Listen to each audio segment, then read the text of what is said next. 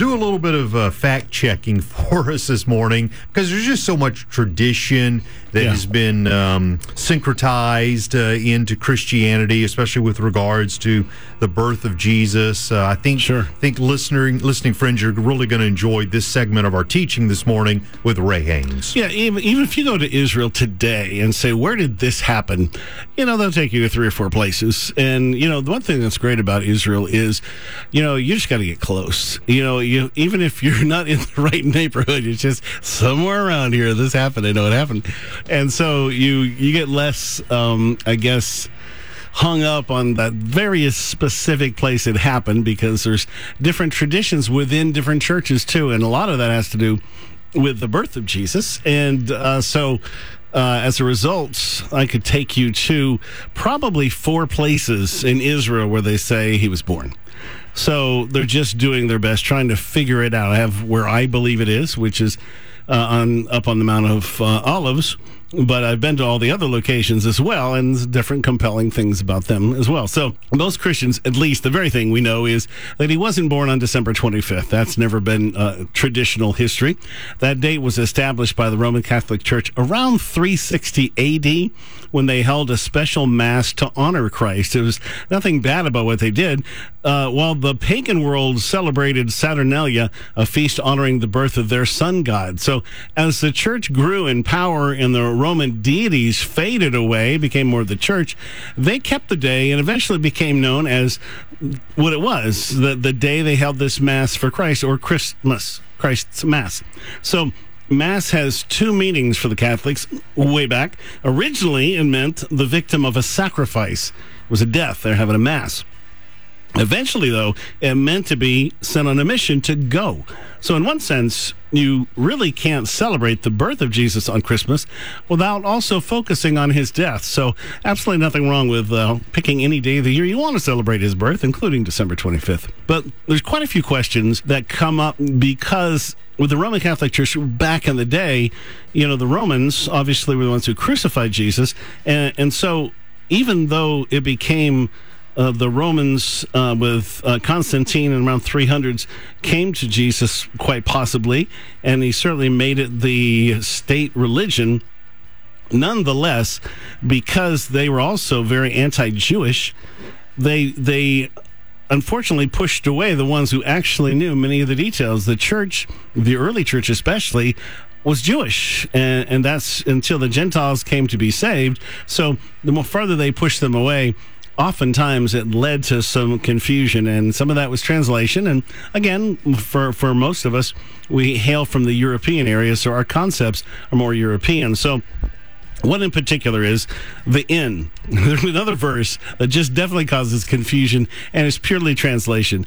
And she brought forth her firstborn son, wrapped him in swaddling clothes, and laid him in a manger because there was no room for them in the inn. So that particular word translated as inn is katalima. It simply means guest chamber, not an inn like we think of an inn, like uh, a hotel. A katalima would have been a guest room in the family home in Bethlehem that Mary and Joseph would stay in whenever they visited. And remember, you come three times a year for the feast. That's mandatory, like every other Jew. So they would come, they would spend the night. Both Joseph and Mary were direct descendants of King David whose lineage and property went back to Boaz, who married Ruth. Boaz owned a home with a threshing floor in Bethlehem, which, by right of inheritance, was handed down to the succeeding generations. Joseph's was of David's lineage through his son Solomon. Mary was of David's lineage through his son Nathan, the brother of Solomon. These guys, so you understand, Mary and Joseph are from a royal line. So that alone changes the concept of the story. Now, the other, I think, to some degree, is just bad translation. Is there any good reason a pregnant Jewish woman couldn't stay in their family home during a high feast day? Because remember, they were come coming as a response, and we know uh, he was born on Rosh Hashanah, very high feast day, and you also have the 10 days of awe and Yom Kippur. So it was a very important time when he was born. Well, according to the Torah, when a woman had an issue of blood for any reason, like pregnancy, she was ritually unclean for that time and for seven days after. Here's what it says Anything she lies on during her period will be unclean. Anything she sits on will be unclean. Anyone who touches anything she sits on will be unclean. They must wash their clothes, bathe with water, and they'll be unclean still till evening. A woman who becomes pregnant and gives birth to a son will be ceremonially unclean for seven days. So just the fact that she was to come into the home and their that ancestral home that they would have, she'd make everybody unclean for Rosh Hashanah and the days leading up to Yom Kippur, the holiest day of the year. So either way, she was going to have to have gone somewhere else and to stay separately so as not to defile the people in the household by her presence and definitely by her birth in the house. So no room actually means something very different. The Jews are very family oriented, always have been, and they all live together. So that story, translated the way we've done it through all these years, would be offensive anywhere to any culture. But would her family, who loved her, send her to give birth in a filthy stable of animals? That part of the story has never made sense and is definitely worthy of questioning, but it just simply doesn't go with the reality of the story. Uh, prophecies about the Messiah tell us he would be revealed from Migdal Adar. So we don't know the exact circumstances. So there's just much more to the story. But the the this Western take on it, uh, no room at the end, and that is just a lot of bad translation. Any speculation on theories where she was born, or or, or why they they sent her away?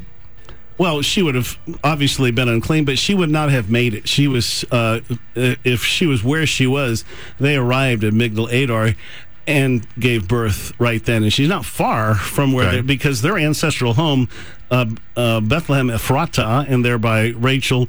I've not been to that place. I uh, was reading someone we know in Israel that it's it's one of those contested spots, so it's not especially safe, but it's not that far away. So it would have been a reasonable place where they would have stopped. So it doesn't have to be a lot of logic why she was born mm-hmm. there at the manger.